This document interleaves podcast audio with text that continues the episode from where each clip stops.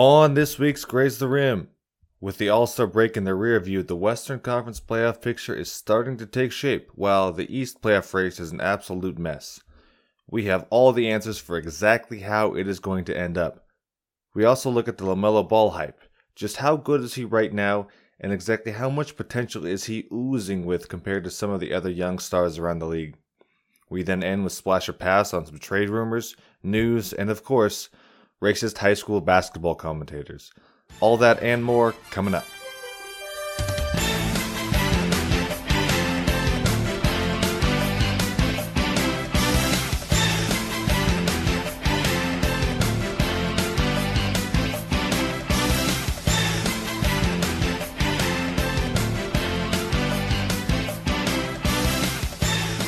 All right, we're back. We are live. Welcome to the Graze the Rim podcast. Uh, I tell you what, I'm going to give up on episode numbers. We're just going to do dates because those are easy to remember. You can put in the episode numbers in the episode descriptions, but this is the episode of the week of the 16th, March 16th. This is the Ides Yeah. of March episode. Perfect. Again, we're Graze the Rim podcast. This is your one stop shop for all things NBA news, recaps, memes, biased opinions, uh, anecdotes. Uh, do you have anything else? Uh, Uh, no, I think you hit it all. Okay, good. Uh, and funny things that we repeat and claim as our own. And also that you and I, uh, Seth, you know, we're technically in our basketball career, we were one step away from being professionals. That's So true. Everything that we say carries weight. That's right.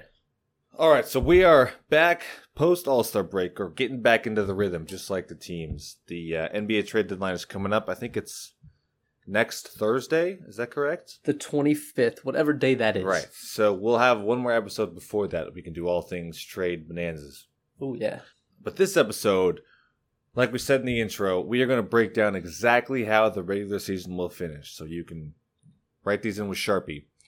We're If also you're betting, talk- if you're betting man, right. I'm not a gambler because I don't like taking free money. But exactly. if you were, this is the place for you. Uh, so we're also going to get into some Lamelo hype. We're going to gauge the the hype train and see how what is see how far up the train we are, or which class cabin of the train we're in. How does that work? yeah. Yes. How, how big the train is that we're on. Either way, we're going to see how much we hype, how much hype we have. But before that, we're going to do some pregame. And I'm going to turn over to you, Seth, because we, as you know, we are the number one Aleksej Pokusevski fan club podcast. yes, we so are. first of all, who is he and, and what's the update on him? if you don't know by now, then you're too late. Let me just tell you that. uh, if you haven't bought your Pukashevsky sk- stock already, it's too late. You're out. Um, It's already we too are high. Yeah, exactly. Okay. You can't afford it. Uh, the rookie for the Thunder, he is back in the NBA, and God, it has been glorious. He just had a 23 point, 10 rebound game, so that means that Pokusevski has more double doubles this year. This is just the facts, Rob. okay. Then Jamal Murray, Marcus Gasol, Andrew Wiggins, Kemba Walker, Victor Oladipo, Bojan Bogdanovic, Pat Bev, and Terry Rozier. Wow. Lead company. hodgepodge of people. Yeah. Uh, what, uh, Pokusevski, what country is he from? Do you know? Off top of your head? Serbia. Serbia. Of course. Serbia. Okay. We're the number one fan podcast. We got to know. That's true. We do know. He he also is the second youngest player with five plus threes in a game, only behind LeBron James, in tremendous company. There. That is elite company. Yeah, Luka. Luka could never. Never. Um, Luka didn't. okay. Thank you for the update. Stay tuned, everyone. I'm sure everyone's Pokusevski jersey is in the mail, but if not, I think there's still stock on the NBA store. uh, okay, so moving on. I I guess we'll talk some injuries. I, I want to point out we on this podcast don't root for injuries. We are an anti-injury podcast. I can say that. Put our flag in the ground. Uh, I I do. I'm curious, Seth, because in our notes you all you put was big injury news exclamation point exclamation point. So I'm curious, what, like what what you it's it's again we don't like injuries. well, We you know what the news is, obviously. Well, I I mean, it's good. Like injuries kind of suck that we have to talk Yeah. about them, but there are a lot of players that are injured, so we can. I guess we could talk about all of them. But you know what the big one is? Well, yeah. I mean, it's the Joel Embiid's out, so No, no, no, no, no. Oh, Even more what? important. Jared Dudley just tore his Oh. MCL. oh, okay. Done for the season. I didn't know it was. I hear he had like structural damage. I didn't know it was official confirmed. I so Jared Dudley, the what is it, the 16th man on the 15 man bench of Yes. the Los Angeles Lakers. I'll tell you, his role's not going to change because he's just the hype energy on the bench guy, and you can do that while on crutches. So That's right. They're gonna promote him to coach at this point. they're good. okay, but on top of that, the the big, the actual important injury news: uh, Joel Embiid hyperextended his knee. No structural damage. It sounds like uh, it could just be like a three week thing, and they'll check back in on him. But is thankfully not as bad as it looked originally. Did you see the the injury? No. I didn't watch it, huh? Okay. Did it look looked kind of it looked yeah, it looked kind of gross. Hmm. Um, on top of that, we got more Anthony Davis injury news. Sounds like it could be worse than originally thought. They're saying another three weeks at least before he's getting back on the floor. And then I want to touch on this because we did our All NBA teams last time, right? Right. Rob? We talked about how Anthony Davis is should be excluded because of all the time he's missed, Yeah. but we also added Kevin Durant, and so kind of contradicted ourselves there. That's true. Well, actually, I wanted to talk about so Durant out with a hamstring injury. He and Anthony Davis, I think, I think less so Anthony Davis, more so Kevin Durant, as in just the mystery of their injuries. Yeah, The Anthony Davis one, like it's it's been way longer than anticipated. Like you said, I think it's, I think they're just said they're going to reevaluate in three weeks. Not even he's back Right. in three weeks. But Kevin Durant, so it, it, it was probably three weeks a month ago. He goes down with the hamstring strain, and at first he's just kind of like day to day, like they haven't figured out how long it's going to be out, and they just announced kind of abruptly he's out through the All Star break, which. I mean, it just it that just felt like a safety thing. Like, well, if you come Mhm. back before, like we'll just hold him through the whole thing. That way, he doesn't like he has a good excuse to not play in it. We can just rest him, good to go. But that's not the case. Actually, I think it was today or yesterday. Uh, they just announced he'll be reevaluated in another week, or like he'll have more tests done in another week. So, like similar to Anthony Davis, we don't even have a timetable. Just that he's out for at least another week, and and they never really said the length of his injury, and it's been, I think, close to a month now that he's been out. right. So I yeah, I don't know. You're right that that that we were that we included Kevin Durant, but not Anthony Davis. But we didn't. No one knew that Anthony or that Kevin Durant had a real injury. Anthony Davis, and I love Anthony Davis' injury because the Lakers are very adamant it's a calf strain because they just Mhm. don't want to say the A word. You know what I mean? But it very much like you know they're cautious around the Achilles area for Anthony Davis, and I don't care. Like I've I've said this a bunch that as long as he's healthy, he can sit out the rest of the regular season for all I care. Yeah. if he comes back healthy in the playoffs. Definitely. That's okay, got a couple more though. Got a couple more. more injuries. Okay, Yes. Uh, Marvin Bagley just fractured his wrist oh, last that's night, right, right, or his hand, whatever I, it ended I'll up being. probably rip his trade. Exactly. That's trade that's the year. big news about it is that Yeah. just as the Kings were talking about moving on from him, Mhm. he screws the Kings over again. Mhm, mhm.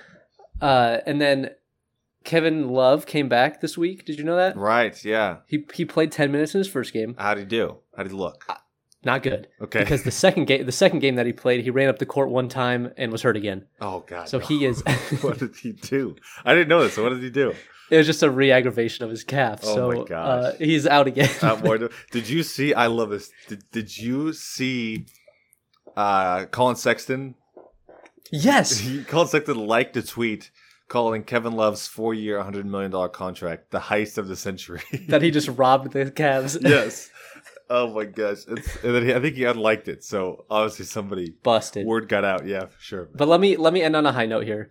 Uh, CJ McCollum is expected to be back tonight, and that is good Awesome. news. Yeah. It's good to see CJ back on the court. Yeah. Also, Caris LeVert played. I think he's played. Yes. He didn't. I don't think he looked very good, but yeah, started he started two forever. games now. Okay, cool, We're just happy to see him back on the court. yes, yes, yes. Absolutely. cool, good. Injuries recaps. Um, well, I guess we. I guess we Joel Embiid out for two weeks. Do we want to talk about it? No, Okay. I don't want to talk about Joel Embiid. Um. Okay. we don't have to. I. I okay, just cut that. We'll just cut that. To cut the whole Joel Embiid. Here's. I got some stats for you. Uh, oh, also, let's talk uh, about Joel Embiid. I'm going to. I'm going to go out on a limb, Seth, and say that you have a window open uh, yes. Because we are we're featuring our third and fourth guests, which are the birds outside your apartment. Can you? Can I can't. I can't. Do you want to? We could just let her. we should probably close it. We should probably close it. Do, do you want to go? Do oh, want, do I have a window? It? I thought you meant like a window on the computer. No, no, no, no. no, no, no, no. I, I'm hearing birds. Yeah, me too. Either I'm there's having no a window. There's no window open. Ah. Are you hearing them in your headphones? Yeah. Take your headphones off. Okay, on. Do you hear the Hang on. birds? What about now? No, I hear birds. Yeah, I hear It's not me. birds. There, It's not there's a me. no. There's a there's a nest right outside my window. so they're here to stay. Okay, Yeah. that's fine. That's fine. I don't even know if you can hear it. Like, they'll hear it now that we brought attention to it. But, um, okay, whatever. No, Joel Embiid injury. What I wanted, so so, the thing about this is that it it it kind of throws a big monkey wrench in his MVP stake. That he was, I would say, the favorite in the All Star break to win MVP. Now that he's actually missing some time, who knows? I I I, I think honestly, what's interesting for me to see is so last Thursday he didn't play. I think it was just like a rest. He didn't play. They beat Chicago by 22. Yeah. The game that he was injured, he got injured middle of the third quarter versus the Wizards. They won by 25. And then I think it was Monday or maybe Sunday. They beat the Spurs by 35. They destroyed the Spurs, all without Joel Embiid. So, I mean, part of Joel Embiid's case for MVP this year is that they have been awful without him hmm like at the beginning of the season, some of the games he missed, they really struggled. But if they like, so uh, he'll probably be out like what, like eight, ten games. I think it's like two, three weeks. Like if say if he's out ten games and they go like seven and three, like like I, I feel like that's gonna put some you know questions in the minds of like maybe the Sixers team is just really good. Right. Joel Embiid's kind of just benefiting from being the best player on a great team. I was ama- I, I saw those. I didn't. I didn't see either of the games, but I saw the the final scores. and I- Exactly, yeah. I, was amazed. So yeah, so that's a that's a stay tuned for Yeah. the MVP race because this is a big old. Uh, the race is is This is gonna be, this is a good one. It's open. It is, i- one. yeah, in a long time. Okay, what else happened this week? Well, we I- have. well, you have more. yes. Do you have more? Oh, Were you gonna were you, were you going to the next segment or am I going? I was just gonna start recapping some games. Oh yeah, yeah. No, I got more. Uh Oh, so I had the quote, not a quote, but so the article. Dozens of eligible members of the New Orleans Pelicans, including multiple players, received their first dose of COVID nineteen vaccine this previous Saturday. oh, So the vaccine is getting distributed to the players. Things are happening. This is exciting because one, no more missing games. Presumably, if teams all get vaccinated, right. people aren't going to come down with it. No more proximity. What is it? What's the what's the phrase? For contract tracing. Contract tracing. No more contact. Contact. Contact. Not contract. Contact tracing. Uh, and what other good things? I don't know. Fans. I guess if fans get vaccinated, Hopefully, they can yeah. come back. So we might have like Us. like looking more like a real playoffs than last year. Like it might actually resemble real sports. yeah, this I summer. just I got mine, uh, and the next day I, I could not move my arm, whatever whatsoever. So I'm just hoping that you know they're probably not as soft as so I get am. it on your get it on your off arm. Don't yeah, shooting. I'm sure they won't even feel it, but for me, Hmm. uh, I can't even imagine trying to shoot a basketball the right, day after. Right. Okay. So that might be a like maybe maybe people might miss games because of vaccine Yeah. soreness. Yeah, or I mean, just or side effects. yeah, itself, exactly, exactly, exactly. Um, so speaking of members of the Pelicans that are vaccinated and now have nanotech, what's or Super an- super antibodies running through their veins, uh, Jaxson Hayes of the New Orleans Pelicans boomed on Reggie Jackson of the Clippers in a win. Pelicans yeah. won. Yeah. the 20 point win. Yes. Yes. Um, did you? I'm assuming you saw this. Yeah. Oh yeah. I have this is my dumb argument hill that I'm going to die on this week. Last week it was I hate it when players don't like react when they do something cool. this week is I'm not impressed if you dunk on somebody trying to take a charge. I don't like like on the scale from wide open transition dunk and absolutely yamming on a center like Dikembe Mutombo trying to block a shot. Like on how impressed I am by your dunk. This is like a one, a, a very far to the side of transition dunks. I'm not. I don't like. I don't know. I. I, I can't even See, form sentences. I, I'm on the other. I'm on the other. I love it. I think that's the price you pay for trying to take a charge. I think it's fine. I just, on. I just, the problem is you weren't like Reggie Jackson wasn't trying to stop Jaxson Hayes from dunking. Well, the thing Even is the he, that Reggie Jackson's a point guard. He knows he can't block the shot anyway, Yeah. so he's still trying to defend the play. Yeah. That's the punishment for playing defense. You get dunked on. Okay. I just, I'm not Like like, like Yuta yeah. Yuta Watanabe was trying to block the shot. and he got boomed on by He Anthony did. Edwards. He did. was He still did. trying to defend the shot. I didn't. I he paid to, his price for I playing defense. I had to process what you said. I didn't realize it was a name you said until you said Anthony. Edwards. I was like, oh, the guy that Anthony Edwards dunked on. Um, I no, should I'm start just, with I'm that, just yeah. saying, like, like so. If if Reggie Jackson, I don't even know why it was a block, or was it a block? I don't know. I don't remember what happened. Yeah, Was- it, it was a block. Did they call it a block? Well, whatever, let's Mhm. say it was because he didn't like he was in the lane. He was in the restricted area. I mean, like like if so, you know, you try to take a charge, you get dunked on, you're in the restricted area. If you do the exact same thing, but you're not in the restricted area, so you take a charge, nothing changes for you. You still get absolutely yammed on. You still have a guy in your face that jumped over you. right.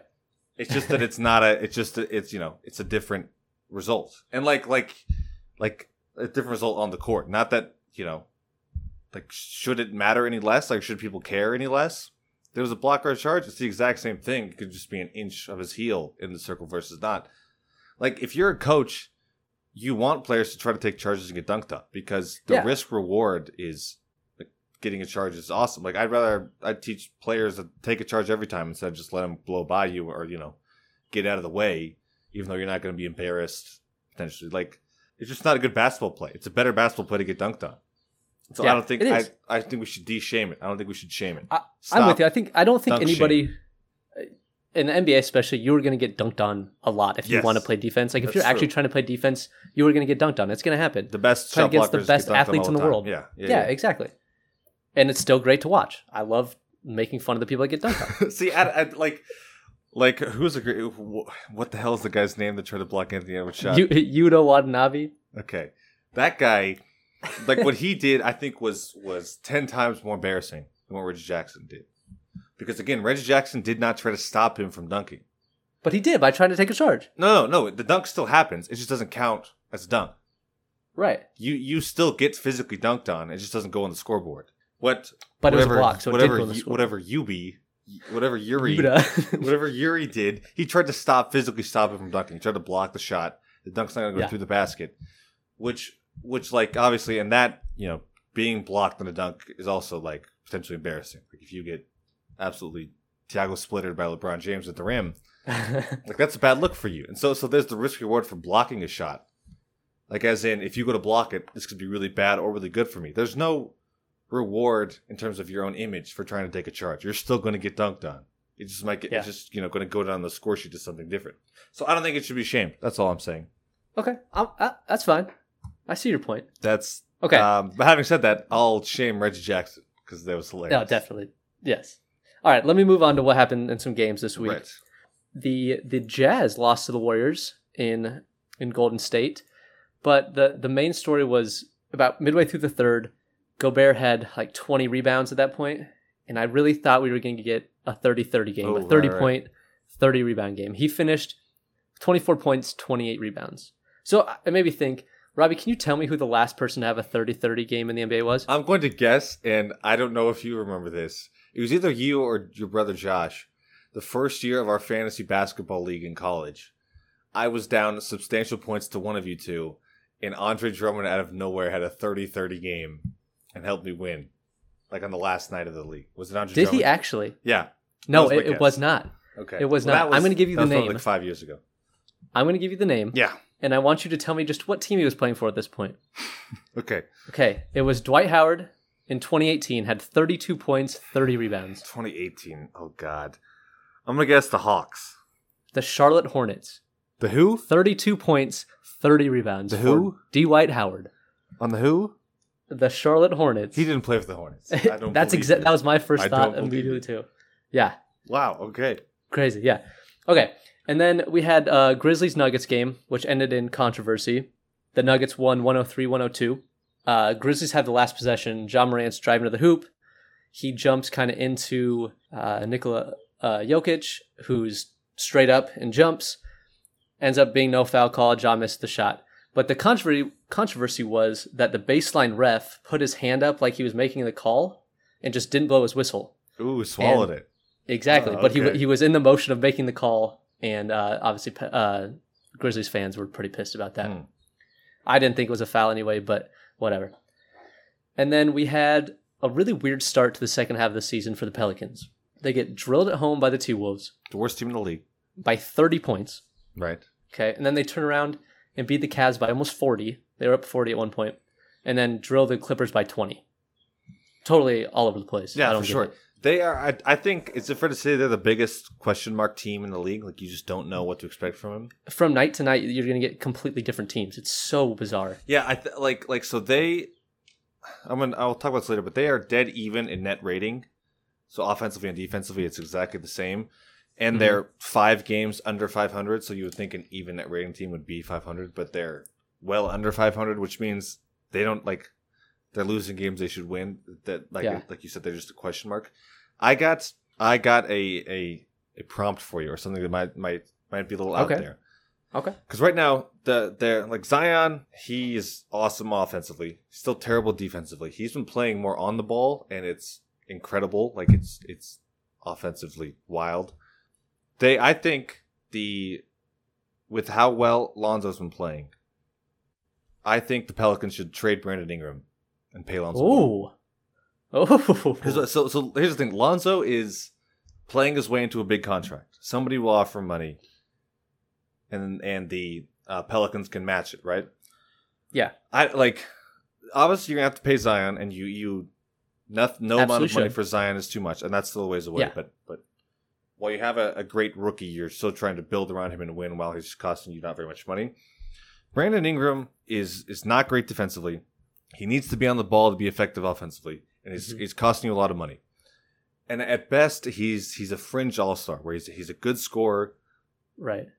but he doesn't move the needle near enough for a championship team as as your one or two guy. I think Lonzo, like when they both get on there, when they both like Brandon's office rookie contract. Say Brandon like we're buddies. Brandon is off his rookie contract. Lonzo's about to be off his rookie contract. When they're both off their rookie contract, Lonzo should be noticeably cheaper. Lonzo's a better defender, doesn't need the ball. His play style is way more complementary to Zion. He pairs better with Zion, and Brandon could get you a huge return in terms of a team like the Knicks or the Thunder that have assets and are looking for a young cornerstone kind of guy. The the Pelicans are going to try to make the playoffs this year because everybody can, or everybody can try to make the mhm. playoffs. But I don't think they should. I think they're still in a position where there's no pressure to win. And if you can get a big return for a guy like Brandon Ingram, I think they should do it. Because I don't, I just, I just don't think Brandon Ingram and Zion are a great pairing. I got I got two things to that. I'm I I see where you're, you're coming from.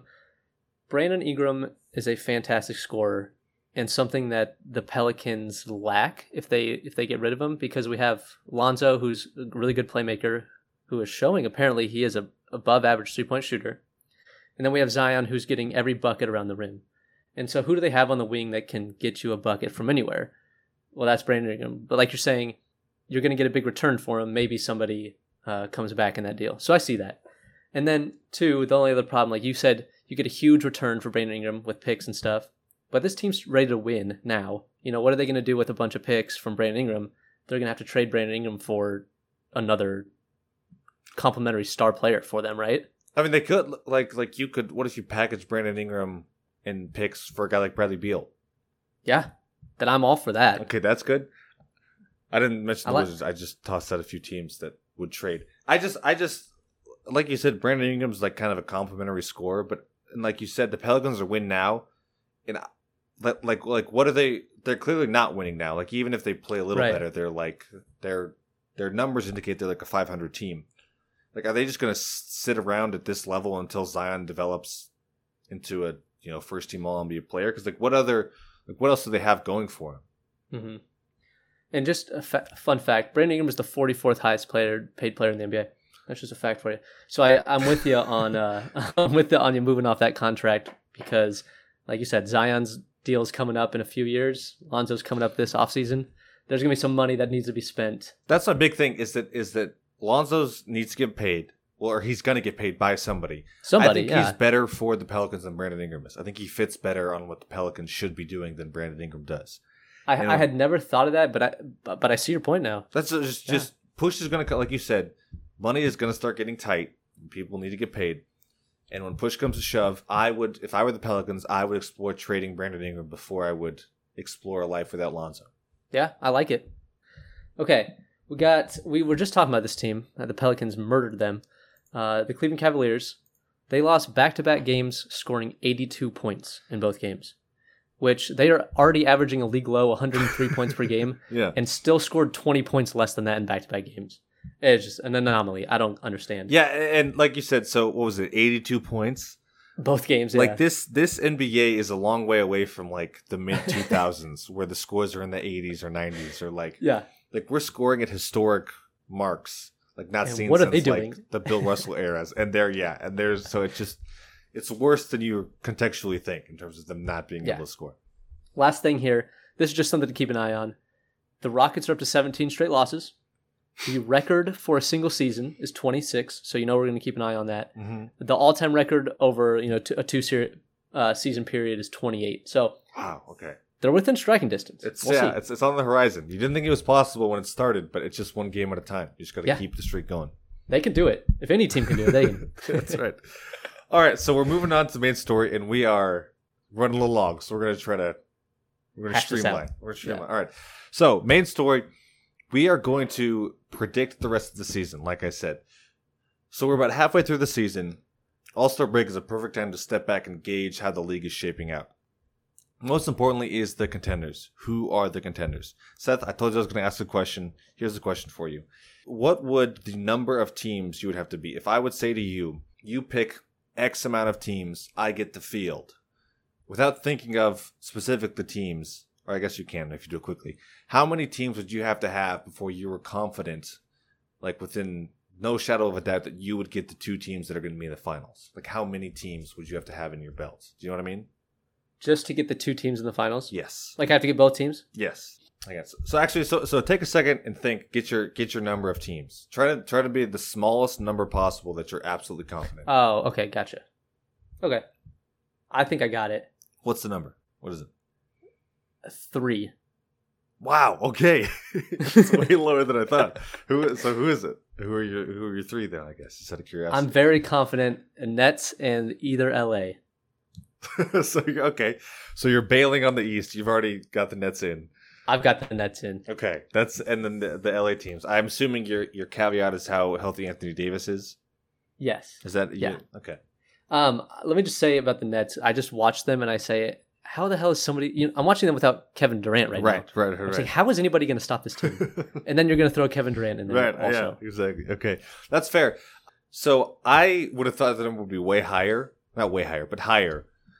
So kudos to you. That's a bold, bold number. So at this point, we can kind of look at the advanced numbers and figure out who really are contenders. And a really easy way is look at net rating, because mm-hmm. historically the champion is top five in total net rating, which is just offensive rating minus defensive rating. I think it's minus. I whatever. That's what it is. So 16 of the last 20 champions were top five, and of the four that weren't top five, two of them were number six. So you know, having a high net rating is a very good indicator of a championship team. Obviously, a good net rating means you're a better team.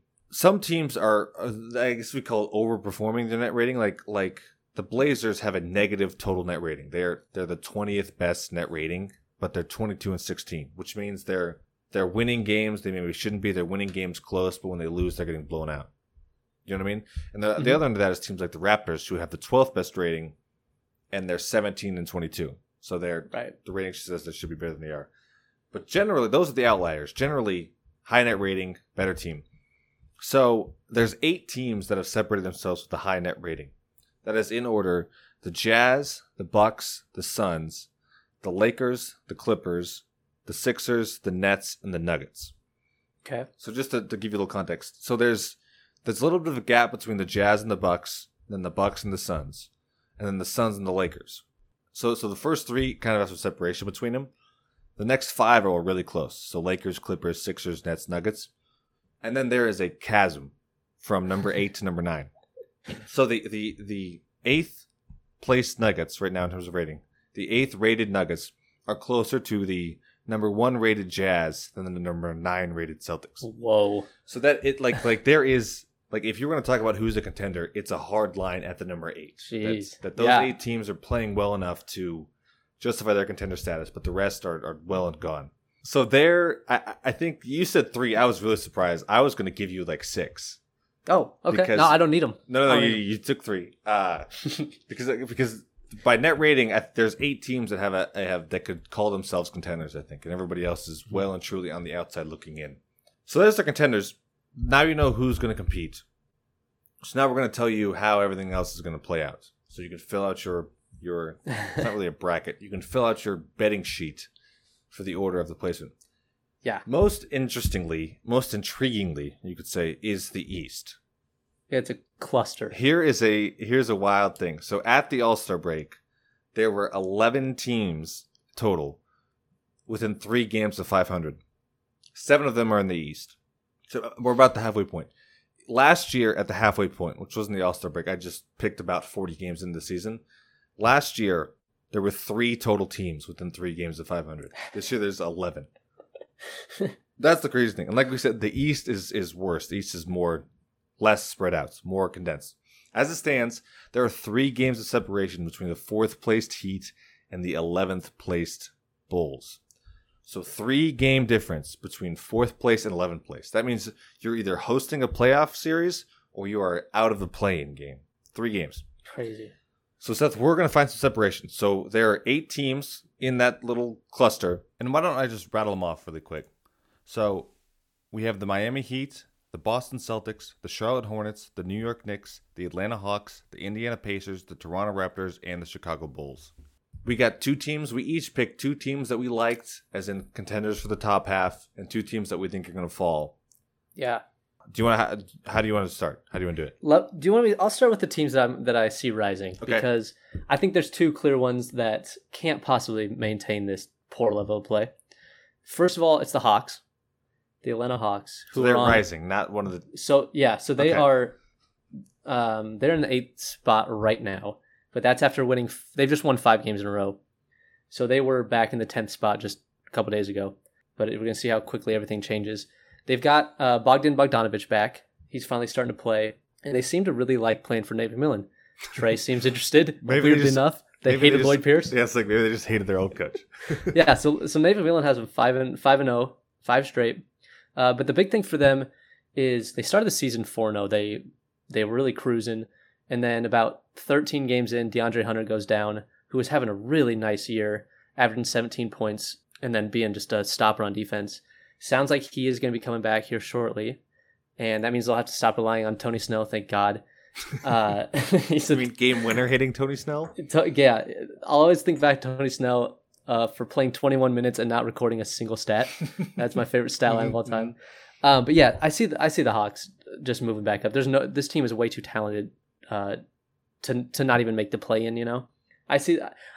My thought was that they might even get into like the sixth spot and miss the play in totally. Right. That was so we talked. We didn't talk about it. That was the, kind of the magic number is a six seed because if you're the six seed or higher, you miss the play. You're in the playoffs, no playing game. This year, the seven and eight seed are in the playing game, so they're not guaranteed mm-hmm. a playoff spot. They have to go win a game, right? Just one Yeah. game. They have to win a game to make it into the playoffs. So the six seed is kind of the the bar. If it's reachable, that's the one you really want to hit. So the Hawks is good. I, you know, we didn't have a practice, much of a preseason practice this year Mhm. with with COVID, and and they were one of the like the Hawks were one of the biggest roster changes from year to year this year Yeah, with all the free agent signings. So it, it, it's very plausible that they just are ironing out the kinks as they go, and and you know they could really be a second half team. Okay, that's good. My first one is as I scroll down to my notes. Oh, easy. Uh, the Heat. I got Yeah. two words for you. Well, one letter and three words. J Butt. One letter and three letters. J Butt. Uh, Jimmy Butler. So the Heat right now, like I said, the Heat are in fourth. They are twenty-one and eighteen right now. hmm Uh, but they since Jimmy Butler came back on January 30th, they are 15 and six. They they started the season seven and 12. Jimmy Butler started the season hurt. Since then, they're 15 and six, and they have the best defensive rating in the league with Jimmy Butler. Jimmy I- is unreal. He really is. I- Like I think he's sneaking into like not really MVP candidates, but like you know. By Like, the way, the Jimmy Butler's having a great year. Yeah, yeah, Yeah. exactly. Also interesting, uh, you're hearing the Heat pop up in all kinds of trade rumors. Like they seem to be aggressive buyers at the deadline, which Hmm. I think will only help them. But right now they are sitting in fourth place. They have been one of, if not the best teams in the league. Probably not the best. One of the best teams in the league since Jimmy they came back. I think they're an easy contender. I don't think they'll drop below the five seed. Yeah, I, I mean, I like them more than the Celtics right now. Mm. That's for sure. Um, let me tell you my other my other team that I think is just trending upward, and this this one I think is kind of obvious as well.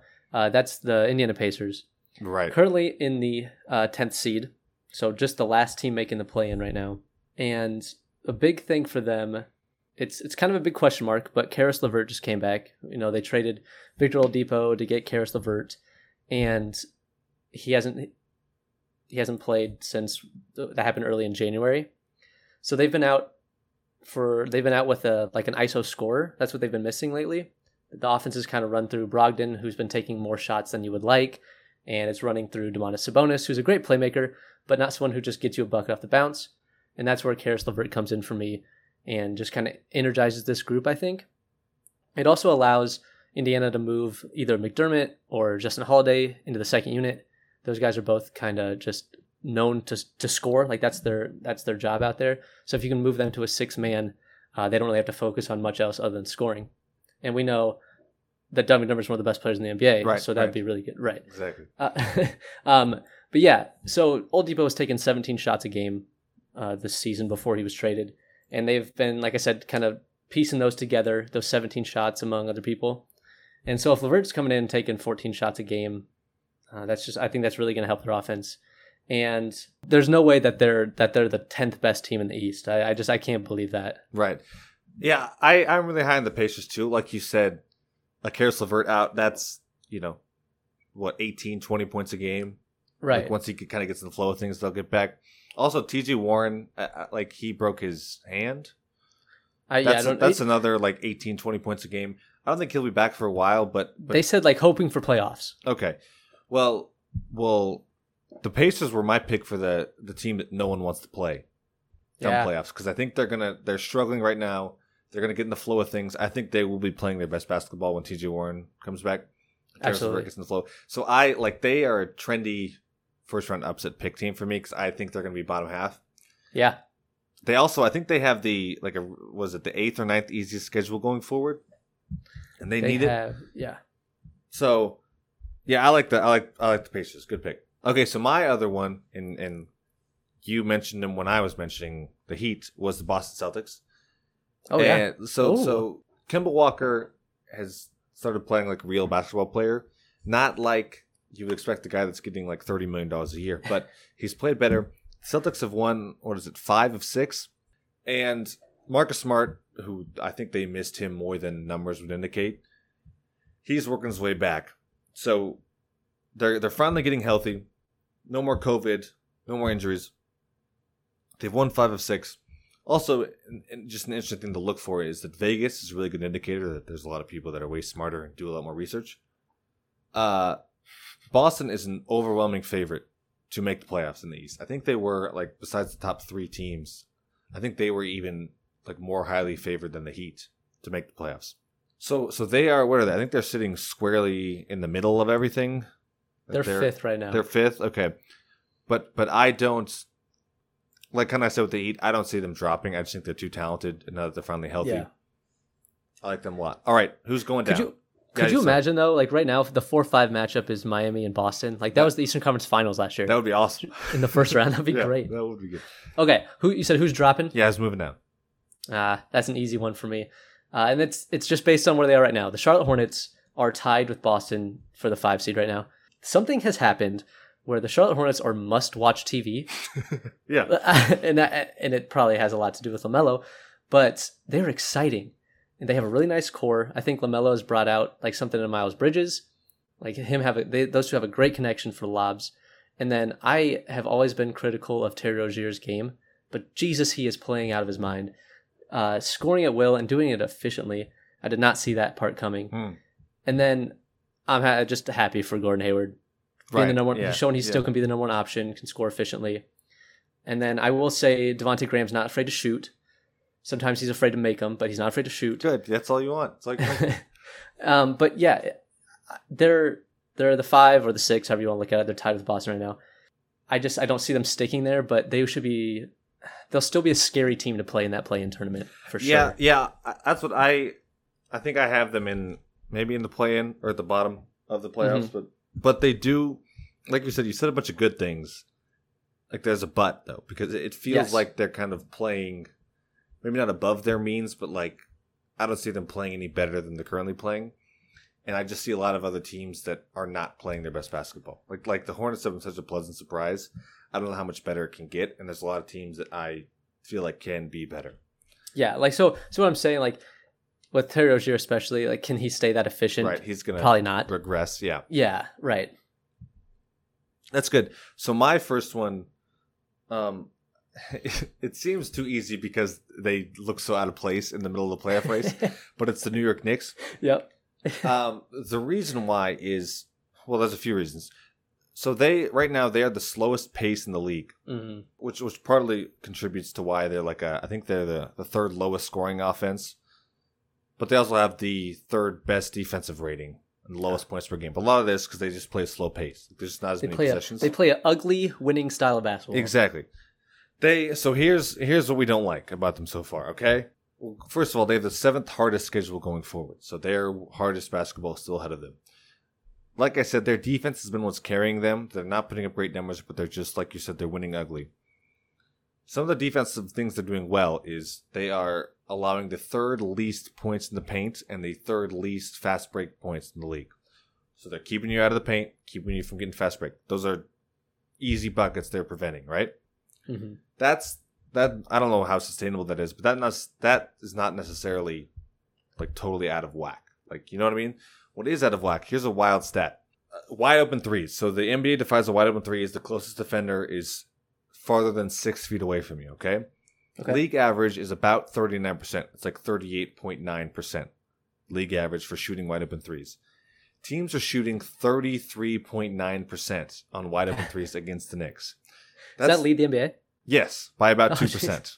Oh, Uh, the league average for threes is 36.8% right now, and teams playing the Knicks are shooting 33.9% on wide open threes. So that means so that means that if you could just take like, you know, there was a there was a, a spreadsheet that had every three point shot attempted this year, you could just hit like a random one, find a random three point shot, and they would be more likely that that shot would go in than if your team is playing the Knicks and your best shooter has a shot where he is so far away from the nearest defender that the CDC would say they are an acceptable level of social distance. they are not. Just teams aren't making wide open threes against the Knicks, and that is like it's just it's not sustainable. Like like I said, just the fast flukiest break stat. yeah. exactly the fast break points, the fast break defense, the paint defense. That is not unsustainable because like there's a system, there's a reason behind it. There's no reason behind this. Te- teams just aren't making wide open threes, and if you're relying on your defense, and teams are just shooting bad against you for no apparent reason, like that's not going to continue. Yeah. Teams are going to start making threes, and the defensive numbers are going to go down for the Knicks. That's why I think they're going to go down. I'm with you there. Uh, they also have the I think like sixth hardest schedule remaining too. Oh, is that what that it does is? not Okay. bode well for them. Yeah. Uh, and then the last team here that is regressing for me is the Chicago Bulls. they are they are currently in the ninth spot, but like by percentage points. But they were just sixth the other day. That's how you know, like everything just changes so quickly here. Right, And the e- the easiest thing is just that the talent is not there. right. Zach LaVine, all star, incredible to watch. He can only carry this team so far. Um, their young guys like Coby White and Wendell Carter are struggling. Those are guys that are counting on. Billy Donovan has just moved those guys to the bench now for Garrett Temple and Thaddeus Young. Still kind of making like a Hail Mary call here. Um, they're trying to win, apparently. Hmm. It's just not working. Right. Lauri Markkanen has missed a bunch of time. He looks not good. He's not going to get paid Yeah. uh, by the Bulls this offseason, I'm Not sure. by the Bulls. That's for sure. Yeah. Exactly. Uh, and yeah, it's just it's not the year for him. I didn't. Simple as that. Yeah, I didn't. I don't really have a reason why or a lot of stats, but they were last on my list of all these teams, and it wasn't hard to put them there. Yeah, they have the eighth hardest schedule remaining as well. Okay, yeah. So, so yeah, things are not. The the Bulls might be the recipient of the "Happy to Be Here" award. Just happy Yeah, to be in the playoff They, race. they just feel like the team that's getting that 11th spot, though, right? Like they're Oh just yeah, the for team, sure, for the sure. one, the odd team out that's not getting that spot. I think so. I so my last team is again kind of like the Bulls, a heart pick for a team that I think is going to regress, and that is the Toronto Raptors. uh, Excuse me, the Tampa Raptors. Tampa. There you go. Uh, and I am I'm going against Vegas here because Raptors has the third best odds to make the playoffs. Not counting, oh, sorry, so excluding the Nets, Bucks, and Sixers, which are so Locks. good. Yeah. so of the teams that aren't locks, Raptors Vegas has Raptors as third best, minus seven fifty to make the playoffs. I I think they'll make the playoffs. I think they'll be a playing team, but I I just I think they'll struggle. The so like I, I mentioned with net rating, the numbers say they should be better than they are. But I just, at what point do we have to acknowledge that playing in Tampa makes it too hard for them? like they're playing, they don't have a home game. yeah, they haven't right. been home. Like they spent however many months in the bubble. They get like a six week off season, and then they have to relocate to Tampa. I just, I just, I think that's going to wear on them more than you think, Yeah. and I think they'll struggle. I think they'll kind of claw their way into the playing game, and they might make some motion from there, but they will be well into the bottom half of these teams. Yeah. They just they don't have Aron Baynes is their starting center, and that's just not a winning That- recipe. I mean, for Say for less. real. That's right. All right, so so do you have? I have my ranking of these eight teams. Do you have your list? yeah, I have. Yeah, Do you want me to, I'll give you here are my teams in order. Okay, so starting, Okay. I guess it would be the, the the first team I name would be the fourth seed. Yep. And down to number eleven. So I have the Heat, the Celtics, the Hawks, the Hornets, the Pacers, the Raptors, the Knicks, and the Bulls. okay. I was a little higher on the Hornets than you. I think. I think the Pacers will struggle in the season, but I think the Pacers will run away with the play-in game. Yeah, yeah, uh, that's fine. I have so same top three, the Heat, Celtics, Hawks. So we're we're saying those three are going to be safe. Yes. Um, and then the playing teams for me, Pacers, then Knicks, then Raptors, then Hornets, followed obviously by the Bulls. Right. Yeah, I don't know. I just I don't think it matters too much about this play-in. That's uh, true. This, it, it's going to be fun basketball no matter what because you know the one game to get in the into the playoffs. Right. So so I guess I guess what matters is so seven who's seven and eight doesn't matter who's who, but to be seven and eight is good because so how it works, I guess we just explain the playing game. So the seven and eight seeds play one game. Winner gets the seven seed, right? I'm doing Yes. this off the top of my head. So seven and eight seed play. Winner gets the seven seed, and then the nine and ten seeds play. The winner of that game plays the loser of the seven eight seed game for the final spot in the playoffs. Is that correct? That's how I understand it. Yes. So if you are the seven and eight seed, you just have to win one out of two games. If you're the nine or ten seed, you have to win two out of two games to make the Yeah. playoffs. Yeah. Okay, good. So that's context. Remember that. And we I mean, the, we haven't talked about the top half: Nets, Sixers, Bucks. Do you see? I have a question. Yeah. Do you see any order for ending other than what I just said? Nets one, No, Sixers that's two, Bucks no. three. I barring injury. Sixers Bucks locked in. I think Barring, so, yeah, there you go. That's fair to say. Barring injury. All right, East deciphered. Lock it in. We're gonna talk for a second about the West. The West is much more clearly defined, right? It's not as crazy and exciting. It's it's we've we know more so about what these teams are. We sorted these into tiers. Uh, they don't have cool names. We might edit them in post later. First is the contenders tier, I guess. Top four. I think there's a clear top four, which is Utah, the LA teams, Phoenix. Mhm. Um, there's not a ton of separation between them and the next tier, but they just feel like the best four teams, noticeably in the West. Next is the tier of teams threatening to break into the top four, which are the Nuggets and Blazers. And interestingly, like we said, really the sixth seed is where you're safe. You you dodge the plane. you're in the real playoffs guaranteed if you're the sixth seed. And we have our six, as far as I'm concerned. Yeah. I I don't I don't I don't think there's much debate on. The, yeah, on I think that. so too. Yeah. So the next tier is the teams jockeying for the right to get smacked in the first round, and that is the Spurs, the Mavericks, the Warriors, the Grizzlies, and the Pelicans. And I think, if I'm not mistaken, yeah, those are teams seven through eleven. Yeah. So one of those teams is missing the playing game, and the rest, the other four, are going to be the playing game. And then the bottom is the teams that should be or already are tanking, which is the Thunder, Rockets, Kings, Timberwolves. With really no shot to make the playoffs. Sorry, I have, I have a question for you. Do, doesn't Yeah. it seem like it's either Memphis or New Orleans? One, it's between those two that are not getting in. I boy, I I'm nervous about the Spurs Yeah, because I heard somewhere that they have like one of the hardest strength of schedules rest of the season, and as a young team. they have the hardest. schedule. Okay, well there we go. That's I'm nervous about the Spurs. I think Mavs Warriors are locked in. Yeah. some order seven eight. Um, but yeah, I, I, I don't know the what is it? It's actually there's some separation there, right? Like the Spurs. Oh yeah, the Spurs are 20 and 16 as opposed to the Pelicans, which are 17 and 22. So I guess there need to be some big Yeah. movement for them the Spurs to fall out. But I, I guess watch out for the Spurs to fall at least somewhat. Right. Yeah, it does. I don't know. I I I, I struggle to be confident in the uh in the Pelicans just because, like we said, I don't know what they are. If I Yeah. guess if I had to, if you made me pick right now, I would pick the Pelicans as a team that misses. Okay. I really like Ja Morant, and Me too. And I think he's gonna like they they kind of stayed afloat when he was out with that ankle sprain, and as he, I think they'll just be better when he's back. And they got Jaren Jackson Jr. coming back at some point. Who knows when? Is he? Yeah, I haven't heard when he's coming back, so I didn't want to But, you know- include him. But Like if you get down to the end of the season, at least you got that. right, Uh, you know, make a last season push. all right, good. The West, Decipher. not as exciting. Yeah. but also locked down. Okay, moving on. Okay, so we talked about the love for the Hornets here. And I think for some people it's gotten a little out of hand. Like the hype has just gotten too real over the Hornets and more specifically Lonzo or LaMelo. Right. So someone tweeted that LaMelo and Terry Rozier are an elite NBA backcourt. What do you mean? We'll And- say who it was.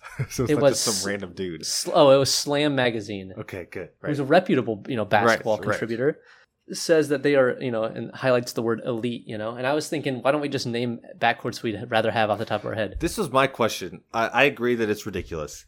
How how what percentile is elite?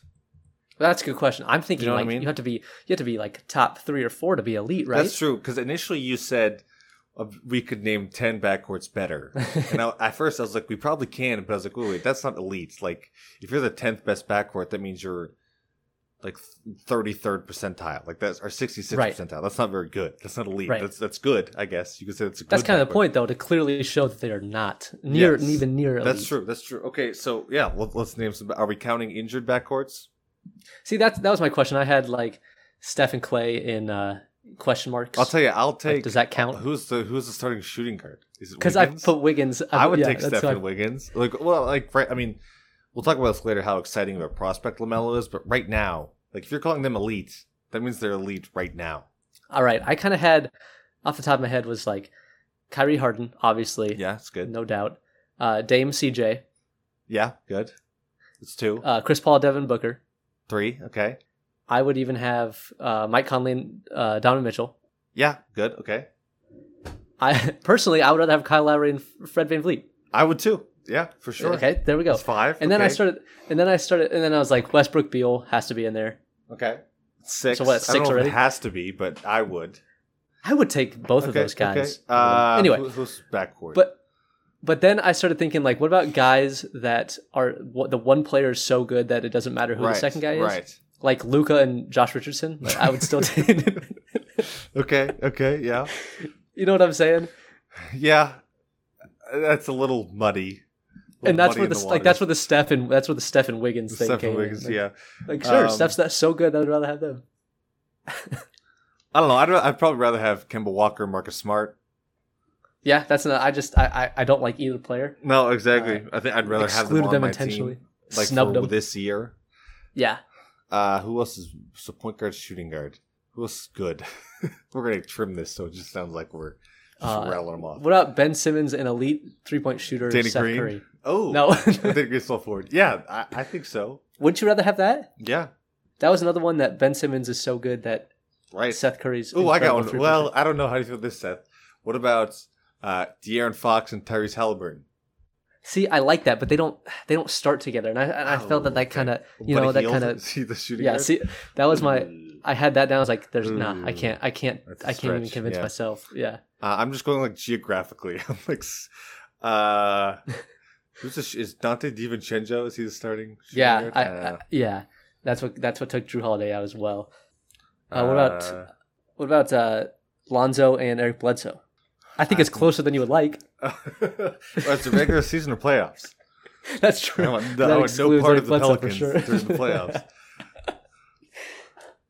who's the Who's Yeah. the uh, Ja Morant and Dillon Brooks I can't even think of Dillon who Brooks. plays shooting guard. or. Grayson Allen. Oh, okay. Now we're talking. It's either it's either uh, Grayson Allen or. Dillon Brooks. Either one of those.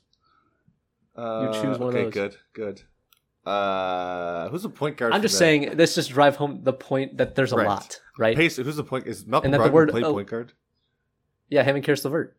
Okay, is he That's a point guard? that's a duo. Is he the Yeah. point guard? Okay, yeah, yeah. Boom, lock that in. Malcolm Brogdon, Caris LeVert. That's like 15. Well, yeah, so they're below average. what a shitty thing to say. Good. So now that we've just talked about all the players we would rather have than LaMelo Ball. Okay, Let's let's let's, do this. Let's do this. Yeah. Okay. s- Someone said that of the players 23 and younger, Wait, who are How these many someone? players- You have to give context. I don't It's remember not who it me was. That's saying the it. You problem. read it on Twitter. It was a thread It's on the Twitter. yes, but I don't remember who it was. That's the problem. That's fine. Just, Oh, it was don't- okay. There was a I see Twitter it. thread. Here, I'll start right now. Hear Ready? this in passing. I got this ready. Okay, On Twitter, there was a thread good. of players 23 and younger. How many guys would you take ahead of LaMelo Ball right now? Like to have be so, the so not right now. right. So, so not the last question we did were just for this year. Like, if you're Yeah. winning games, this is to have as a franchise. Like, they're on your team for the season. Like, they're your guy. They're on your team forever. So not just this year. These guys, Okay, let me- player. Let me start with this, Robbie. I, I had three guys for sure that should be excluded from this conversation. Okay, hit him, with- hit him I had. Zion, Luka, and Jayson Tatum. That Okay. the, that you cannot convince me otherwise that, that you would take, you know, LaMelo ahead of any of those three because it's blasphemous. Well, I'm I'm I am going to be blasphemous then. Oh, here we go. Because I I don't know if I would, but I think you could make a case for LaMelo over Jayson Tatum Really? because You mean All Star starter Jayson Tatum? that's the one. You mean was technically drafted, even though he was the last player on the board, Jayson Tatum. Yeah, I because I, I'm just thinking, Jayson Tatum hasn't been like he hasn't had been great in the playoffs. I, I I just can't think of him like like was there a time when he's like elevated his game in the playoffs that he is a legitimate superstar? I mean, he got him to the Eastern Conference Finals last year. Well, I, I mean, he was the best player on the team, but they have a Right. really good group of players. That, that's true. The- Like he, he hasn't had really really any marked playoff success. His numbers are better. Like his scoring is better, but the rest of his numbers are probably not. I don't have the numbers in front of me. They're probably not any better. I think he's like 25 a game right now. But LaMelo, here's the thing, and and we've talked about the, when the problem with the Celtics is like it's a bunch of iso ball. They don't create shots for the players. Yeah. Did you know that they are? I heard this on a podcast from our man Brian Scalabrine. This was a while ago. This was probably about a month ago, but they were they were dead last in hockey assists per game, which, as we all know and love, a good Gretzky hockey assist. Oh yeah. It's the pass to the assist. So, like, if there's two quick passes that lead to a bucket, that's a hockey assist. The pass to the pass. The Celtics were averaging two hockey assists a game. That's bad. Did you hear that? Like, there was That's it was really dead last a considerable margin. They do not create shots for other players, and part of the reason is their two best players are really only good at iso ball. Like, they're really Yeah. good. They only create for themselves. LaMelo Ball, as a rookie, is running the offense at times. Like, like, eh, like problems. Like when I watch LaMelo, and there are times. Do you ever do this where you just watch one player? Like you Yeah, just watch for sure. LaMelo. He is too willing of a passer sometimes. Like he goes for passes and he turns the ball over, and just like, well, I, you know, I can see it, but that's, you know, you should have shot it. You should have made a simple pass. Like LaMelo is is a guy that you want to turn the keys to your offense to, and I don't know if Jayson Tatum is that. I think Jayson Tatum needs a guy. He needs like a Chris Paul or you know, or Gets him the LaMelo ball, In, in the right spot. Exactly. I just I don't I think you can make a case for as I think as good of a floor general LaMelo Ball is going to become that he is going to be a guy that you really want running your offense. Yeah. I don't know if But you also got to look that. at what Jayson Tatum does on the defensive end. You know, like wing defend, like elite wing defender that he might be able to be. That's hard to replace. Also, you know, well, like because he's already shown what he can do on the defensive end. Well, well. I mean, I don't know. LaMelo Ball's not. I don't. He's not a good defender necessarily, but he's for a guard. He's like what a six seven point guard. Yeah, and we can also look at like what Lonzo became as That's a defender. true. I mean, I don't Lonzo remember Ben Simmons. defender. I don't remember Ben Simmons being that good of a defender out of high or out of college, and now he's Right. what the best defensive player in the league for being a really Yeah. long, versatile wing. Uh, There's no reason to say LaMelo can't. Like, I really also I love LaMelo. Like, he just seems like he just loves basketball. Like, I love. Oh, I know. I think he's going to really grind and improve his game. I don't know. I I I am very high on LaMelo as a prospect, and Jayson Tatum is definitely better right now. But like I said, I think you can make a case for LaMelo Yeah. over Jayson Tatum. Okay, uh, all right. I didn't. I see. I did not see that coming. Okay, who I- did you think I was saying? I- No, I, told didn't. you I had, had no an idea. issue with one of those three. Did you have a guess? I had no idea. Okay. I thought you, maybe Zion just because it's run at the rim bully ball, but it's efficient. It's effective, I guess. I had see. I had a list of guards that I Okay. would take ahead of of LaMelo, okay. and You that want run included through them? yeah, that included De'Aaron Fox, That you would Shea take ahead Alexander. of LaMelo. So you would Yes. have okay. Yeah, Shea. Gilgeous Alexander, Trae Young, and Ja Morant. All four of those guys I would have to start a team right now. And it's because LaMelo's not the guy in Charlotte right now. Like, I'm not saying Mm. he won't be. Uh, we talked about it earlier, but Gordon Hayward's the number one option. Right. Terry Rozier is scoring 20 plus points a game. He's not the the focal point of the other team's game plan, you know? Right. all four of those guards I just named are have the keys to the offense. They are running the show for their respective teams.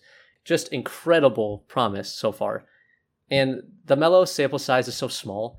It's like 37 games or something like that, and 15 starts. But I agree with you. What you've we've seen in that small amount of time has been incredible. I'm just I'm not sold yet because I need to see him control a team. You know, is that a fair you, assessment? that, that is, it's fair to be hesitant. Did you know? I heard this on a podcast today. Did you know LaMelo Ball is the second player in NBA history to average 20 points, five rebounds, five assists in his first 15 starts? Well, it's only because Pokusevski hasn't started 15 He games. hasn't started games. That's true. But uh, interestingly, Allen Iverson was number one. Just in case you're That is wondering. that's But- that's good uh, company. I I hear what you're saying, and I don't know. I I I want to make more drastic takes. I think of those four guards that you named, I would I think Trae Young is at the bottom of the list for me, and I would rather have LaMelo Ball because Trae Young is the worst defensive player in the league, I oh, I'm with you. and it is by by a measurable metric. Trae Young is so bad defensively, and his sh- I mean he'll grow out of this, but his shot selection is so bad at the end of games. I I mean Trae Young's been in the league longer, so we've seen more of him. He's undersized. He's not very big. He's never going to be an average defender. He just uh, he's not built. He doesn't have any room to put on any any more size. and, you know? and he's like it like. Did we talk about this on the podcast that like in defensive metric statistics, he is dead last in the league. Yeah. in defense for the last two Yeah. years. He has been the worst defensive player in the league. Like, that's crazy. And and we've seen more of him. So if you're talking about like like you said, running, giving the keys to your offense, running your offense, running the show, I I am I think LaMelo has more upside than Trae Young does. yeah, I, but like for that assessment, like these these guys didn't have Gordon Hayward as a rookie, like to say, all right, show you the ropes. These guys were like, all right, here, do something with the ball. Like go score it, go pass it. We well, need that's you why, to well I didn't to I win. didn't talk about De'Aaron Fox. Didn't talk about Shagus Alexander because I think they're in really tough situations and they have to. Yeah. I just I just think I don't know. I'm I'm really hard. Like I'm really critical of people that are bad defensively because Yeah, I don't like how like some people are more like defense comes easier. Some people have better bodies for it, but like like you, I mean you you were you played defense in college not because you were big Yeah. or strong, but you just like you were a defensive guy because somebody had to. pest. Yeah, That's to say, I, I I don't know if so. I think if you're bad defensively and good offensively, I get annoyed by it. And then, but I'll say like De'Aaron Fox and Shai Gilgeous and Ja for that matter, like potential to be great on both sides of the ball. Yeah, De'Aaron sure. Fox is already. Uh, Ja just has like freak athleticism that Mhm. I don't think it's far behind. Like it's it's coming.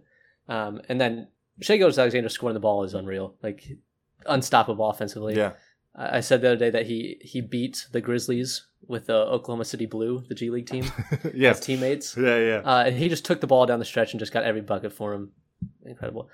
But there's a list of guys below that, like Collin Sexton, RJ Barrett, Michael Porter Jr., Coby White, Darius Garland, Tyler Herro. Obviously, those guys like are a tier below Rather have LaMelo, LaMelo. than all those. Yeah, okay. for sure. And then and then I put Lonzo. Where does Lonzo fall on this? Yeah, that's good. Where you got him. no, probably better. I don't know. You said a lot of names. It's hard because Lonzo's Lonzo's like two, three years older than a lot of those guys. Maybe not that much older, but he's been in the league for what, like four years now. Gosh, that's a lot of information. I I don't know. I think I think the point is that what we've seen from Melo Ball is more exciting than a lot of the guys we consider young, up and coming Yeah. potential stars. Yeah. Or, you know, or on par or should be considered alongside. He's got, he has a very bright career in front of him. I think so. I I do I love that that uh Jordan came out and said he he's exceeded our expectations. It's like, well, Yeah. you find. Oh, I heard a stat. I was going to read you a stat. So, did you know the Hornets? This obviously will end this year, but the Hornets are one of two teams in the last 15 years to not have a player named first team All Rookie, really? and the other team is the Pacers. Yeah. Just wondering, which is, I guess, more of a team that makes sense because they've been like perennially like, In the A playoffs. playoff team, yeah. Yeah. and they haven't had a jet. But crazy enough, 15 years they've had 13 lottery picks in those 15 Oh, years. jeez. and not one first team all rookie. So It's good job, LaMelo, Good to have one. breaking the cycle, being the guy that exceeds expectations. Only because the only reason he was drafted by the Hornets was because there was a clear top three in the draft, and the Hornets had number three, and the That's other true. two teams passed on. him. Hopefully, it doesn't come back to So haunt good. I job, Hornets. not. Yeah, not not to be critical of the other two because I think their other two can still be Yeah. really good, but the Hornets did a good job by drafting the consensus best player available. Yeah. Hard Good job. Job, Hornets front office, excluding Michael Jordan. Right. Good. Okay. Good. Uh, okay. All right. So we're moving on. We're splash or passing. Splash or pass. Fan favorite. Everyone's favorite segment. So we talked about dunk contest dunks last week, and this week, in honor of Jaxson Hayes, well, maybe more specifically in honor of Reggie Jackson being dunked on by Jaxson Hayes, we're going to look at in-game dunks as our grade for splash or pass this week. So this week, our scale for so it's our scale for how good of an in-game dunk on someone you did, Yeah. but yeah. but also in a way that is like considered an iconic dunk. Is that is that how you would frame that? True. They yeah they have to be iconic dunks. So so iconic in-game dunks on somebody. How actually good is it? So our splash, we have DeAndre Jordan dunking on the Brandon greatest dunk of all time. I it is what what did we agree? Brandon Knight is on the receiving end of having been dunked on worse than anybody in NBA history. The hardest and the most embarrassing. He is number one, yes. And on on the on pass on the other end, also the, we'll post both of these dunks on our Twitter at Graze the Rim, so you can go watch clips of these to refresh yourselves on what these are. So that was our splash, DeAndre Jordan. Our pass, we have Tom Chambers dunking on who's it, Mark Jackson, like in Mark the nineties. Yeah. Uh, I said, how would you describe this dunk by Tom Chambers? It's uh, uh, just a, a generic dunk, fast break. He's running. He happens to put like a knee into Mark Jackson's throat. Right, Mark. Jackson's like kind of trying to take a charge. Like he doesn't jump, doesn't really contest. He's just kind of there. Yeah, he also doesn't fall or anything like that. He just kind of moves to the side. Yeah. But anyway, as he puts his knee on him, he he kind of lifts himself even further, and Tom Chambers is what really high in the air, I guess, and then just does a simple two hand dunk. Yeah, so That- so the reason this is pass, I mean, it's a fine dunk, it's a cool dunk, but this is regarded as such a good, like, classic historical dunk, and it's just, it's, I can't. It drives me crazy. Do you want to hear Seth? So House of Hoops, the YouTube channel, they have a Okay. video, the top ten NBA dunks of all time from like four or five years ago, twenty-one million views. This is on it. Do you want to guess where it is? It better not. It's number well, it one. Be in It was number 10. one. It was number one. This was the best NBA dunk That's of all such a time, joke. according Okay. to House of Hoops. Well, DeAndre where was Jordan's the- dunk was number four. It was number four. That's that's This ridiculous. is number one. It's so. that is like, so dumb. This is such an average, like dunk, and it's considered one of the best of all time. So go watch it. It's on our Twitter at Graze the Rim. You will see what we see, and you will understand our pain. So splash or pass. Splash is DeAndre Jordan. Pass is Tom Chambers. Uh, we're gonna kind of blitz through some trade rumors because I think next week's gonna be the big one. Oh yeah. Trade rumors. Okay, I'm gonna run run by you. Uh, I am Tom Chambers on LaMarcus Aldridge splitting with the Spurs because we don't care about LaMarcus Aldridge. Yeah, so he's he's not playing till they find a trade. Who's going to trade Uh, for him? I just want to I want you to know that Lakers fans are like, oh, we want Lamarcus Aldridge, but have also been very critical of Marc Gasol's uh, foot speed. And let me just tell you what, uh, It's not getting any better. yeah, you're not upgrading with Marcus Aldridge. I just I, I, I was I was Tom Chambers on, on the Spurs thinking they can get something for him. So his his salary is twenty five million dollars, and um, Kyle Lowry is probably not going to get traded because even though he's a very he would be a very valuable asset, because people think they can't come up with a salary to match his thirty million dollar salary. So if people can't match thirty million dollars for Kyle Lowry, why would five million dollars less for LaMarcus Aldridge? Why would anybody ever consider Right. that? He's going to get bought out, and he'll probably go to a contender and won't play a second in the playoffs unless somebody, you know. But yeah, so he's not playing. Tom Chambers. okay, Tom Chambers. Yeah. Uh, Aaron Gordon, interest with the Nuggets, Rockets, Pistons, Wolves, and I guess one of these teams is a contender. That's why I'm, I'm? Tom Chambers. Why is like Aaron Gordon's like he's he's off, he's like probably 25, 26 off his rookie deal. He's going to cost you money. He's not a if you're trying to win, build for the future. He's not going to help you. He's a right. effective player now. Why are these bad teams giving up assets for him? I don't know. Yeah, I am. Uh, I'm. I'm down to Jordan if he goes to the Timberwolves, though. Just point that out. Okay. cool. Anyway, Tr- Tristan Thompson. Moving on. Um, the Raptors are interested in him. Tristan Thompson playing with the Celtics this year has been bad. Looked very bad. Yeah. Uh, but the Celtics, like I said, have Aron Baynes playing center, and it would it would the actually Raptors be an have upgrade. Aron Baynes playing center. What did I say? You said Celtics, Raptors. Oh, sorry. Raptors, have Aron, Baynes, playing. Yeah. I I tell you what, I am I'm DeAndre Jordan on this. I think this helps both teams because Celtics have an Yeah. overabundance at center, and they need. I don't know who the who the Raptors are sending back though. I guess is the question. Yeah, I have no idea. I don't know. It would help the Raptors. Celtics don't need him. Go for it. Go nuts, kids. Got uh Lakers for their big man depth. They are they sound like they want Drummond. Uh, if Drummond becomes available via buyout, and if not Drummond, then they want to go after Hassan Whiteside. I am Tom Chambers on the thought of Hassan Whiteside playing in a Lakers jersey. Yeah, I don't. I talked about last week. I think Damian Jones is fine in that role. Yeah. I, I don't want anybody like anybody that would ever want the ball back to the basket or anybody that would ever think of dribbling as a center. I don't want it. I want you catching lobs, rebounds, trying to block shots. I don't want anybody using dribbles Yeah. or Now, if. JaVale McGee becomes available, Lakers should jump on that. yeah, do it. I like that. He doesn't dribble. He knows not to dribble. And then, yeah, and then last one, I am Tom Chambers on uh, the Magic wanting Ricky Rubio. Like, why is this bottom feeder team buying right now? Why Well, it they sounds not like just they want to speed up the tank. They want to tank better, so they're going to trade for Ricky Rubio. That's why I was DeAndre Jordan I- that they're committing to tanking. oh man, I, whatever, that's fine. Okay. and then one last thing, uh, I'm Tom Chambers on John Collins. I he wants twenty five million dollars a year in his next contract. Right. So he's He's he's, a restricted free agent after this year. Yeah, He and wants to get so paid. he's been he's been popping up in um in trade rumors like Right. for for a month now. I mean, he's currently making what four point one million dollars. He's not even the highest paid Collins in the NBA. Zach Collins is making five point four million dollars. That's a good step. um, but but if he wants twenty five million dollars, that's more than Jaylen Brown, Julius Randle, and Domantas Sabonis are making. All three of them were all stars this year. I get you think very highly of yourself, but Mm. uh, you're talking crazy now. I'll tell you, I am I am Tom Chambers on Future Me reporting that the Celtics passed on John Collins, but Danny Ainge came out and said the Celtics were close to trading for him, but the asking price was too high. That I Celtics, I'm sure, have already committed mentally that they're not going to trade for him, but there's going to be buzz. Danny Ainge is going to come out and said, "Oh, we almost pulled the trigger on this." So that's why I'm I am The story's Tom already written. You know that. exactly. I'm Yeah. I'm Tom Chambers and John Collins. Okay, you got any of your own?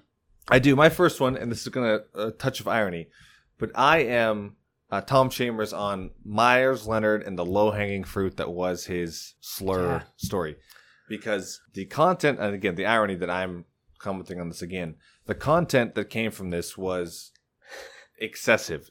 Everyone has their own favorite analyst or sports personality, and and the cool thing is you can just pick which who your favorite analyst is, and you can hear them saying Meyers Leonard is an idiot in their own words because that's what every single journalist had something to say, and every single journalist said the same thing. My favorite was uh, De'Aaron Fox, who for some reason was asked about it, and he said on his interview that it was dumb as shit. That's what he said. It's funny he's because he's like he's a Call of Duty guy, like he streams Call of Duty sometimes, and he was just like, Oh yeah. you can't say that on stream. Like he just called him dumb as shit for saying it on stream. so that was my favorite. But but uh, like I said, you pick your favorite journalist. They'll have talked about it. They'll have said it was a bad, dumb, ignorant thing to say, and you can just hear it in their own voice. So Yeah, I I am. This one's this is basketball related, sort of. Uh, I am Tom Chambers on like our modern medicine just is not able to keep up with the changes that diseases are making. okay, I don't know if you saw this, Rob, but a high school commentator said probably the most racist thing I've ever heard on a hot mic. this. Okay, go. Yeah.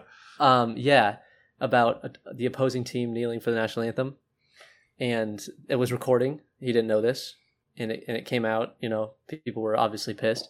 And he comes out the next day, states that he thought the mic was off. What? What is? It I, you this- can't repeat what he said. Was it that bad? No, Yes, Oh boy. Okay. I didn't, Um, I didn't hear this. No. Okay. it's it's that bad. Okay. Like I, like very the most racist thing you can say. Okay. Um, but then he comes out the next day and says it's because he had low blood sugar. So he states that the, he thought the mic was off and says that's no excuse, and then goes on to make an excuse about how his blood sugar is low due to his diabetes, Uh, which makes him say dis, makes him disoriented and say unusual things. Here's a spin. But yeah. Sorry, you go ahead. he has never he has never considered himself a racist. So take that for what it's worth. That's good. Uh, you don't have to consider yourself racist to be racist. That's a problem for that. My my spin was remember those old Snickers commercials? You're not you when you're hungry. Oh yeah, Put throw him in it. he, You're not you when you're hungry. You know, throwing out some slurs, looking like uh, Randy Marsh on the uh, what was it? The Price is Right. People who was it South Park. People who know you. yes, Give this guy a Snickers. Boom! All of a sudden, lock locking arms. yeah. But man, diabetes is changing, and we just can't keep up with it. That's okay. That's a good one. Well, I am. Seth, I know you are a guy. I'm like this too. I love shooting threes I in am. games. Yeah. I love pulling. I love jacking. And that's why I am DeAndre Jordan on what Steph Curry has done to the league. Not necessarily as a viewer, but as somebody who likes shooting threes, I can get behind this. I guess so I got a question for you. Right now, we are on pace in the NBA to average 34.9 three point attempts per team per game. Jeez. So, how far back, how many years back do you think we would have to go before the league average was half of that? You understand the question? Well, i yeah, I want you. I want to first point out you called me Steph, and I appreciate that. That was really no, nice. of I was talking about Steph, as in Steph. You Curry. said I have a question. I have a question for you, Steph. yeah, Steph yes. Curry, as in Steph Ah. Curry. Ah, okay, not. See, I have Seth final Curry. editing, so you'll never. We'll never anyway. I'd I'd say probably to to be half, so like fifteen attempts or Yes. seventeen attempts, whatever it is. Probably two thousand eight. close. Uh, 2011. Oh, 10 years. Okay. 10 years ago, we were averaging half the threes we're averaging now. This is so, like I said, 34.9 attempts per team per game. It will be a record for a 10th consecutive season. So Jeez. 10 straight years. so, so again, like this is, I'm blaming Steph Curry's culture that he's created. yeah. I guess Uh, I guess two thousand eight. He came in because he came in the league in two thousand nine. Right, Just so- shot up from there. Even with shortened schedules this year, teams are playing 72 games instead of 82. There's a chance for the record three point, the record for three pointers made in this season to be broken. How? Right now, we're on pace to be about 203 shy. So if we crank up a little bit, we can make it. Teams are averaging, so like I said, 34.9 attempts, record for 10th consecutive season. 12.8 made threes per game, record for a ninth consecutive season. So threes are getting shot every single year. We are breaking records. We're shooting more and more threes. The shooter in me loves it. I don't know how much more I'll love it as a fan, yeah, but yeah. I like threes. Walk into a gym, form shooting, no. Start jacking threes. First shot is always from Shout out for line. you, Steph. Exactly. well, my last thing here, I am DeAndre Jordan on the loyalty of Ben Simmons. Okay. Now, Ben Simmons and Joel Embiid both both missed the All Star game, and it was due to a contract contact tracing right. uh, through his barber. They both used the same barber, and he ended up testing positive for COVID. Simmons was asked, you know, are you going to be changing barbers? And he said, absolutely not. He's got the freshest lineups, and I love that. You know, don't forget the little people, Ben. Stay loyal to the ones that you know get you what you The need. The day ones, even if it costs you a lot of money in NBA games. you know, game he probably he probably lucked out because it was just an All Star game. He probably That's didn't true. want to go That's anyway. true. You know, did you think it was weird? This is totally off topic. Did you think it was weird that they didn't introduce Ben Simmons or Joel Embiid They at didn't the say All their game? names. That's true. Did they say Devin Booker or Anthony Davis? I guess them. Yeah, no. Okay. Well, No. do they normally say injured players or do they, like, Did they- shut them out? I don't. I don't Did, know. I did don't they say. Kevin Durant? It was Team Kevin Durant.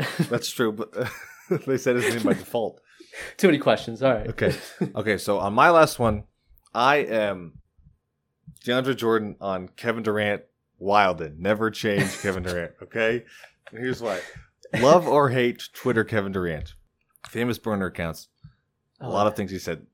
What I love about Kevin Durant is he is never someone that is embarrassed about when he tweets. He doesn't have reservation, doesn't worry about like what he says, how it reflects him or his brand. He just fires off what he's thinking. I was reminded of this. So in 2011, he randomly tweeted, he just said Scarlett Johansson, like didn't tag her, but just said Scarlett Johansson, I will drink your bathwater. So, and then- do you remember that? yeah. in uh, uh, did you know this? in 2017 for whatever reason somebody asked him like do you regret tweeting this and he basically said like, "No, I hope she saw it. I heard she's single now, so what's up?" or something like you know, something to that extent. Well, this week, Katie back at it again. He was caught liking a series of pics from Instagram famous Oklahoma State track star Brooke Thomas. Oh, Uh, I guess you can look her up for yourself if you want to, is, but yeah. uh, a little scandalous some of the pictures were, and I just I love Twitter KD, never change. We love you. Love watching what you do on and off the screen, the Twitter screen. and it's entertainment on Twitter. Twitter with KD. We love it. Yes. I will, I'll say people on Twitter are crazy. They they find I don't know how people find what people like. You know, like what Oh, the hunt. Yeah, Sup- people hunt yeah. it down. Yeah, for sure. yeah, Yeah, that's like good. that call that that uh Collin Sexton like that. Kevin, right, uh, right. Or, you know? or like, you know, as soon as it was like leaked that Kevin Durant had a burner account, like somebody like, because the reason someone found out was like, all right, there's this random account that's followed by like Kevin Durant's brother, his, yeah, you know what I mean, like family of Kevin Durant. It has like it has like 300 followers. He tweets a lot of like pro KD stuff, and he's followed by like Kevin Durant's brother, and they like, connected the dots. That, yeah, that's the sleuths of NBA Twitter.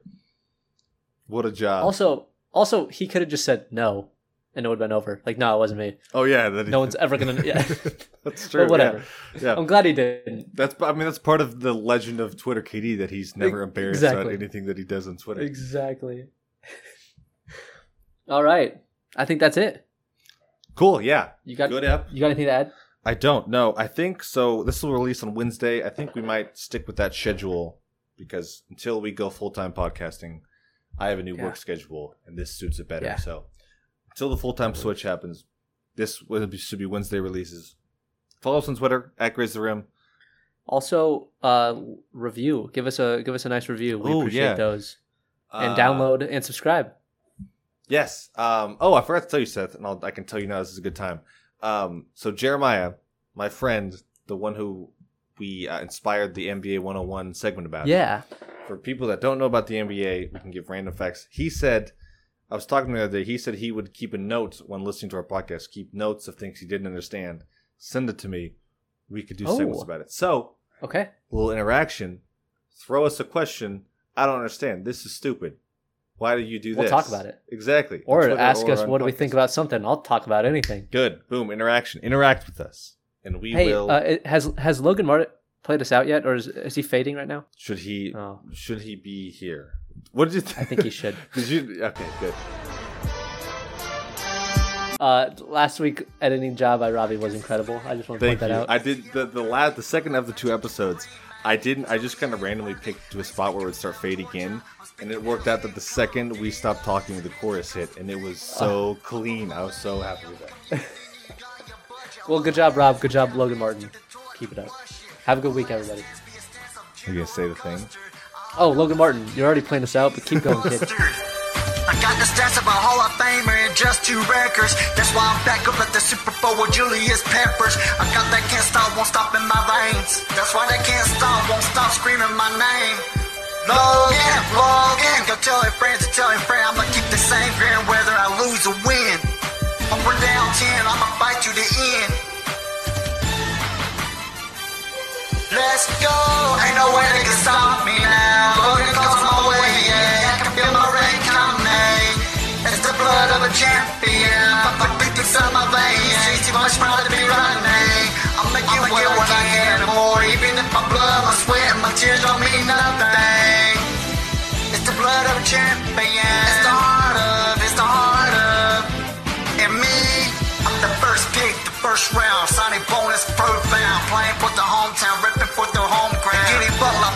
Red. Tell them again, butt like Michael Redd. Heard what I said. The MVP, the game, intensity still the same. I'm shooting out from my rain with Peyton Manning top aim.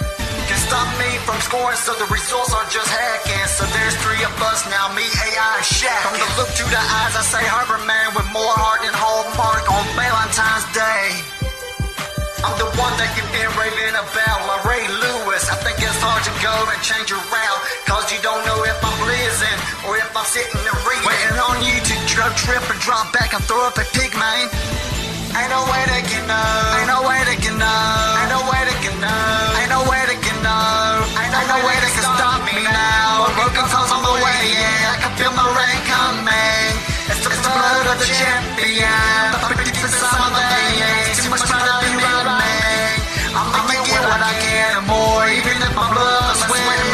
the of the champion. It's the heart of, it's the heart of. It's like a big time decision made on how I could twerk it. It's hard work pays off, then easy work is worthless. My work habit ain't no heaven, man. I do it on purpose. I push myself to the limits of my talents will surface. So now it's curtains and trades on anybody who hates disliking what I'm reciting, biting what I've been writing. I've been dog biting, scratching, and clawing on every hate. Trying to make you remember me like you remember the times, cause I'm a warrior. My daddy was a soldier. A Vietnam vet a dirty thought, I told ya. I'm supposed to rip up your town Terriosis. Hitting like vultures, man. I'm young, white, and rich, as good as it gets. And giving your point guard fist. He thinks he's done seen pressure, man, but he ain't seen. Shh. Ain't no way they can know. Ain't no way they can know.